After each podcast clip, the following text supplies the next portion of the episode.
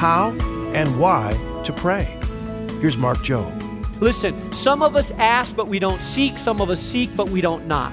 I believe that some prayer needs to go to all the levels of asking, seeking, and knocking. Are you with me this morning? Because this is huge. Welcome to Moody Presents, the weekly half hour Bible teaching program from the Moody Bible Institute in Chicago. Our teacher is Dr. Mark Jobe, president of Moody Bible Institute and founding pastor of New Life Community Church in Chicago. Today we continue our extended series titled Beyond Shallow Spirituality with part two of a message all about prayer. Boy, I could use some help. I don't know about you. Well, last time together we discussed the what in the Lord's Prayer from Luke 11, but now we need to understand the how and the why. Here's Mark Jobe. In God's pattern of prayer, you should be praying about your job, about your finances, about your income, about how you manage it, about how you are satisfied in it. I believe that you should be praying uh, over your finances, over your checkbook, over your job situation, over your employment situation, that you have the right and ability, in fact, you have the call of God to pray about financial matters in your life. That it's not a bad thing, it's a good thing. Give us this day our daily bread. What you are saying to God is God, I want to have enough provision to meet the needs of myself and my family and have enough left over so that I can be generous and give. And I don't want to live in a cycle of greed and materialism because my heart may stray, but I don't want to live in a cycle of poverty and indebtedness because my heart may stray in that way also. I want to be in a place where I have sufficient to meet my needs, sufficient to be generous, sufficient to live in abundance, sufficient to give to the kingdom of God and, and, and mission things, and sufficient to honor you with my life and my provisions. So help me in that area. And that may lead for prayer for your job, for your savings, for your investment, for your business, for whatever it may be. But you have the ability and the call to begin to pray over your finances. How many of you feel a little freer to do that now? How about it? How about it? You need to start doing that, not be afraid of doing that. That's your that's God. God says, do it. Call. Pray for it. And in so doing, you are acknowledging that God has a hand in all your financial matters. So you pray position, priorities, provision. Oh, oh, oh, oh, oh, oh, oh, okay, now it's getting hard. Now you pray for people. Because the next prayer says this, and forgive us our sins as we forgive those who sin against us, or forgive us our transgressions as we forgive those who transgress against us. Let me tell you, now you're praying for people. Here's what I want you to understand. Listen to me well. This has to do with forgiveness and bitterness and resentment. Here's what I discovered over the years that the biggest thing to clog your spiritual life is a bad relationship with people around you. Here's what the Bible teaches us that we are to forgive. And listen, when you don't forgive and release people, then what happens is it begins to bottleneck your relationship with God. So you don't receive like you could receive, you don't hear like you could hear, you don't receive because the funnel gets clogged with unforgiveness. And that's what Jesus taught in Matthew when he, pray, when he taught us to pray this. He says, But if you don't forgive those who have sinned against you, then your Father in heaven cannot forgive you either. Not that God doesn't want to forgive us, but if I'm living in in sin, God can't release me from the sin until I stop the sinning or ask forgiveness from the sinning, and that means I would have to forgive. Are you tracking with me? So you say, well, how often, Pastor, do I have to forgive? Well, every time you pray, you should be forgiving. Well, how often should I pray? Well, in 1 Thessalonians chapter 5, it says, pray without ceasing. So if you pray every day, every day you should be asking that God would clear your relational clutter. In other words, every day you should be clearing things out of your system like hurt and unforgiveness and bitterness and resentment that you have towards people. Every day you should be clearing it out.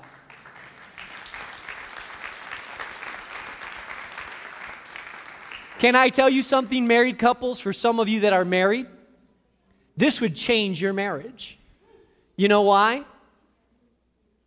Because some of you that are married, what happens is you get hurt and you hang on to it a little bit.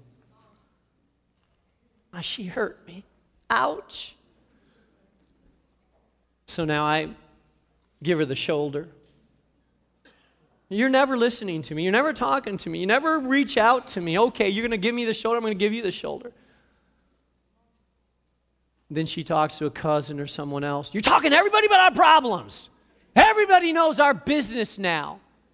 Now he's even madder. Now he turns his back more. Now she's crying out. Now she's turning her back more. Now she's feeling like he's not talking. Now he's feeling like she's not supporting him. And suddenly they go into this spiral downward. And three months into this fight, then finally they wake up one day and they can't even remember what they were fighting about. You know what was the problem? The problem was they weren't practicing the Lord's Prayer. The Lord's Prayer says, and forgive us our sins as we forgive those who sin against us. So today, God, she offended me. I was hurt at her, but she is my wife and I love her. And Lord, you've forgiven me thousands of times, and offense is much greater than that. So I'm going to forgive her. And then I go up to her and say, honey, you know, I'm sorry for the way I acted. I'm sorry for my attitude. Hey, can we, can we make amends? You love, you talk about it, you pray about it, and before the sun goes down, you make it right. Hear me, hear me, hear me. Listen, if some of you would put into practice that simple principle, it would radically alter your marriage. Radically. Radically. The Bible says that you are to deal with your anger before the sun goes down. And some of us haven't learned how to do that. Some of you, you know, you have to go back 10 years because you got 10 years of, of bitterness piled up that you got to let go of. And you don't know how your marriage got to the point? I know how it married. Because listen, you were never created to carry baggage in your life. Never, never, never. You were never. God wants you to deal with it that day. You don't wait another day. You don't carry it over. You deal with it that day. Walls go up, you tear them down that way. Some of you let walls get this high. You should have started tearing it down when there was one brick laid. You get that brick down and you say, Out of my life, brick. This is my marriage. This is my household. This is my destiny. But we get stubborn and proud and hurt. So one brick is laid, and we say, You're going to lay a brick? I'm going to lay another one. And then she says, Oh, yeah, you're going to lay one? I'll lay two. And then we start laying those bricks, turning our backs, and suddenly Satan has a go at our marriage, a go at our mind, a go at our children, a go at, at our, our, our household turns into a place of bickering and anger and frustration and bitterness. And it be, ceases to be a household of peace and love, and it becomes a household of dread. And that applies to any area of our life. You say, Well, Pastor, how many times should I forgive once they've hurt me? You know what the Bible says? 70 times 7. Start with that. You say, Well, that's a lot of times. Do the math. Yeah, it's a lot of times. The point is, hopefully, you lose track and just keep doing it.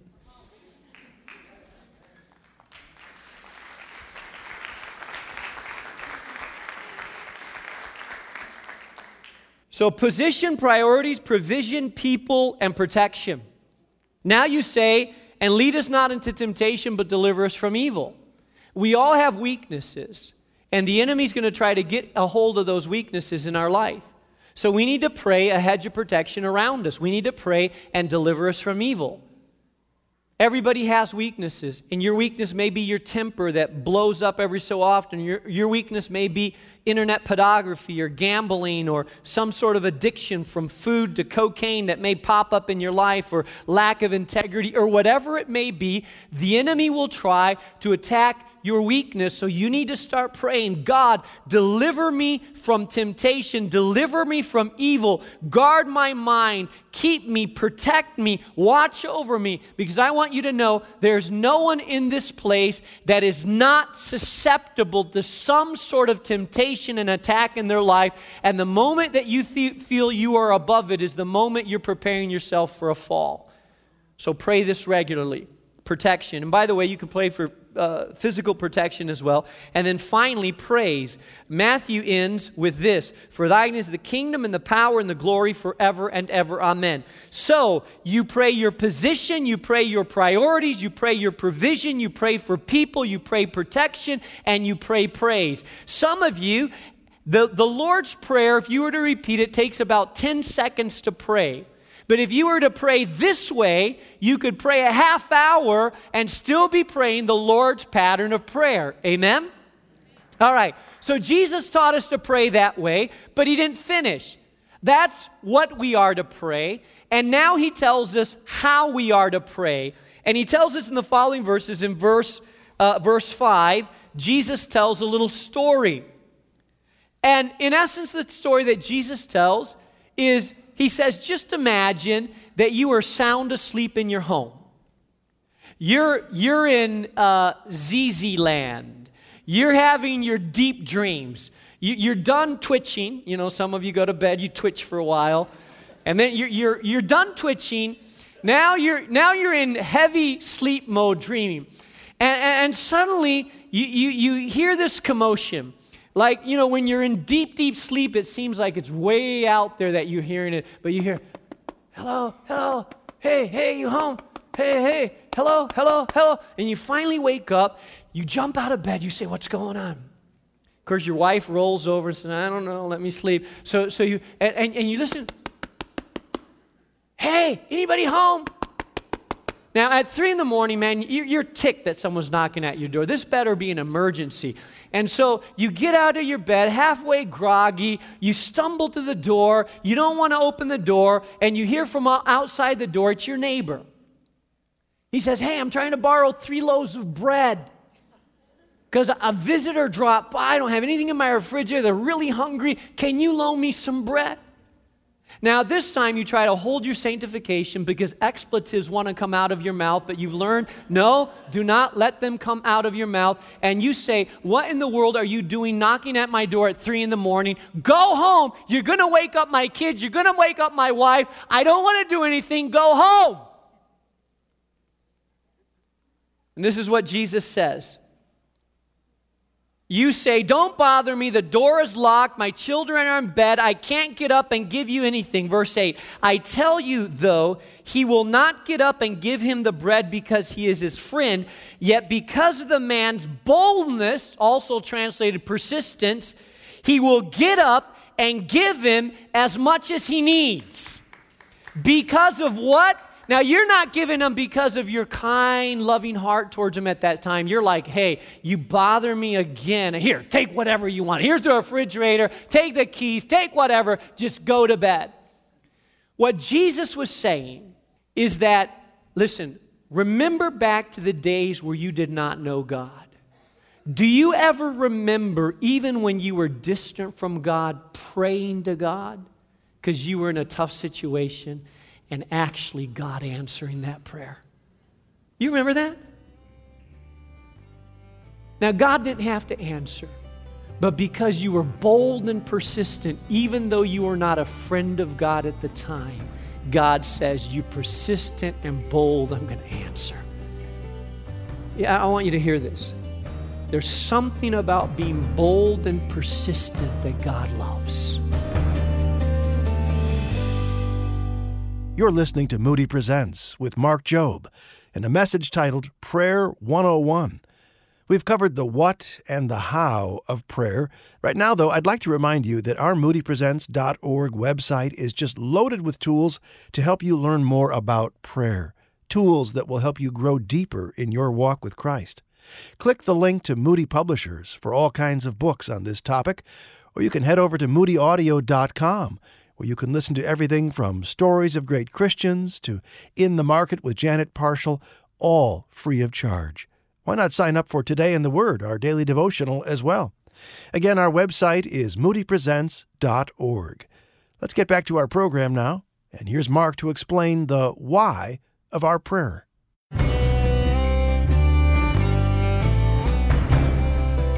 When we knock and knock at that door and say, God, you are the only one. If you don't do it, I don't know what's going to happen. God, please listen to my prayer. God, I'm coming to you for the 100th time this week, God, and I'm calling upon you and asking of you. You're my only solution, God. You are the only one that can do it. There's something about that persistence, there's something about that boldness, there's something about that desperateness of our soul that the heart of God is drawn to, that God says, All right, if you want it that bad, if you're pursuing it that much, man, I want to give it to you. A lot of us don't have because we don't ask God that way. We bow our heads and say grace, and oh Lord, I thank you for this food. And thank you for the sunshine. And Lord, by the way, I'm looking for a job. I'd really like to have one. Lord, okay. Amen. Have you prayed about it? Oh, yeah, I've prayed about it. Yeah, that was the wimpiest prayer I ever heard. you, you expect that prayer to get through to God? You really expect that that kind? Well, God already knows what I need before I need it, before I ask. Oh, yeah, God knows, but there's something about I know what my kids want before half of the times before they ask. I know what they need, but when I know they're serious and persistent and I really want it, Dad, and I'll do whatever, you know, it touches my heart as a father. I like, oh, they really want this. They really, really want this. And if it, and if it's something that's in my power to give and I think it'll be good for them, I love to give it to them. So Jesus is teaching us how to pray bold and persistent. You have not because you ask not. And then he goes on and he says, listen, in verse 9, so I say to you, based on that fact that God responds to our boldness and persistence, I say to you, ask and it will be given to you, seek and you will find, knock and the door will be open. For everyone who asks receives, and everyone who seeks finds, and he who knocks, the door will be open. Now, let me explain that concept to you because I believe it's talking, it's, it's 100% talking about prayer. And it's talking to us about the degrees of persistence and boldness as we pray. To ask is less than seek, and to knock is more than seek. To ask is the simplest, to seek is the next level, and to knock is the most aggressive level. For example, uh, let, let's put it this way if someone is looking for a job, so to speak, and they simply say, Oh God, I pray for a job. Give me a good one. I'm really asking for it. You know I need it. And then just kind of sits down and reads the paper. Um, that's one level. That's one level. And certain prayers that we pray, certain prayers, all they require is asking and God supernaturally answers. All we require is asking. But let me tell you, there's other prayers that require the next level, and the next level is seeking. Asking simply means that we ask, seeking means that we actually go find it. We're aggressively pursuing it we get out and we start looking for it, asking that God's hand would help us and empower us, but we are aggressively pursuing it and seeking it. We're, we're on a search to find it. We are saying, I'm out there looking for something. And knocking means that as I'm looking for something, I'm hitting against a closed door, and I say the answer to this is on the other side of that door. So I'm knocking, saying, God, could you open this door? Because this door is shut, and I can't open it on my own power. But Lord, you need to open it. And God has a supernatural ability to open it. Listen, some of us ask, but we don't seek. Some of us seek, but we don't knock. I believe that some prayer needs to go to all the levels of asking, seeking, and knocking. Are you with me this morning? Because this is huge.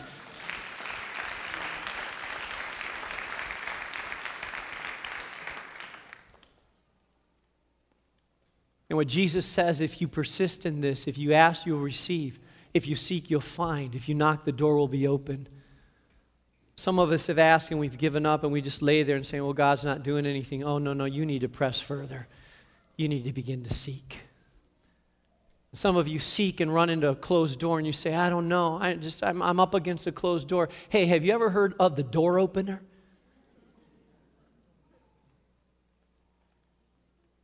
It's God Almighty. He can open doors that no man can shut.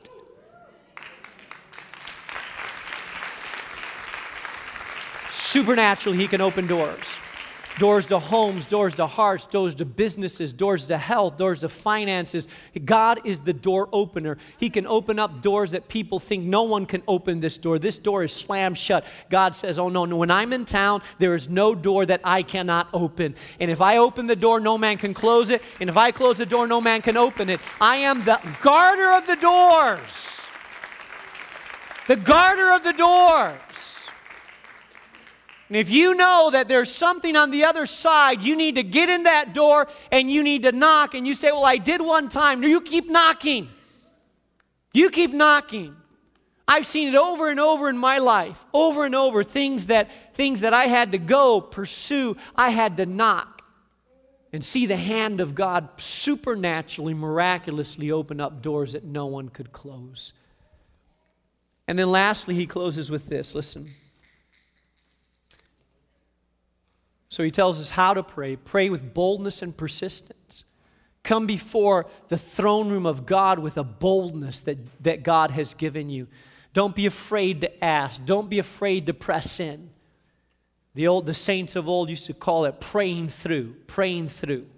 And lastly, I close with this, verse 11.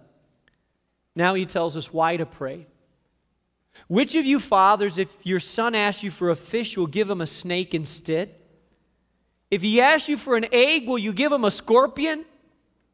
If you then, though you are evil, know how to give good gifts to your children, how much more will your Father in heaven give his Holy Spirit to those who ask him? This is why you need to pray. Listen to me. Look up at me this morning. Listen. You pray because God is good. Because God is good. Listen, and he loves to give gifts to his children. That's what Jesus is saying. He's saying, wouldn't it be weird if a, if a, if a six year old son came to his dad with big, big round eyes and he says, Dad, I'm kind of hungry. Will you give me a fish sandwich? He says, Sure, son, just wait a second. Goes back, gets a snake, puts him in two pieces of bread, and says, Here, son, eat that. We would say, What a sicko father is that? I mean, how could you do that? You, you can't do that. You need therapy. Or the son asks for an egg. He says, Dad, you know, I'm kind of a hard boiled egg would sound nice for breakfast. He says, Wait a second, son. And he brings him a scorpion says, Hey, try that. No way. In other words, God doesn't try to give you bad gifts. God's not out trying to get you. Some of you have a distorted, warped, macabre view of God that does not line up with who God is. God is not out there trying to make life hard for you. God is not out there trying to give you bad gifts. God is not out there trying to punish you for what you did 10 years ago and saying, I'm going to get you for what you did. That is not how God operates. God is good. And He delights in giving good gifts to His children.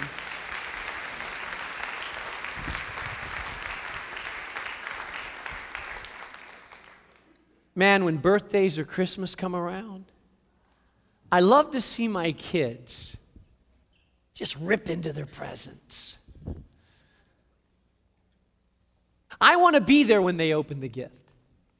No, no, no. I want to be there. You know why? I want to see their face. I want to see my 10 year old son rip open a gift and his eyes get real bright, and, and I want him to scream with delight and say, Thank you. Thank you, Dad. I usually have to say, Thank your mom. She's the one that bought it. but I love to see the expression. Why? Because he's my son. That's why. Because I love him. That's why.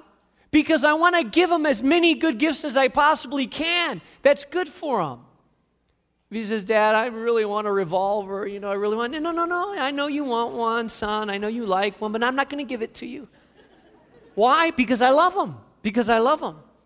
But whatever is good and I can give them, I want to give him as much good as I can because I'm his father and he's my son. And what Jesus is saying is you need to understand that God is good. You need to understand that God loves you. You need to understand that God is willing and wanting and able and desirous to give you good gifts if you call upon him, if you ask him, if you put yourself in a place where you can receive those good gifts. That's his heart.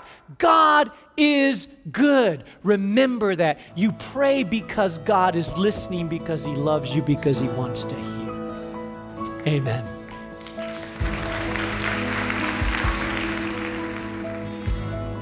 The six P's of prayer position, priority, provision, people, protection, and praise. Boy, isn't it comforting and frankly just mind blowing to know that you and I can approach the God of the universe as a good and loving Father? Boy, that's amazing. You've been listening to Moody Presents, and next week we continue with a look at another of the seven churches in Revelation with real life application, taking us deeper spiritually.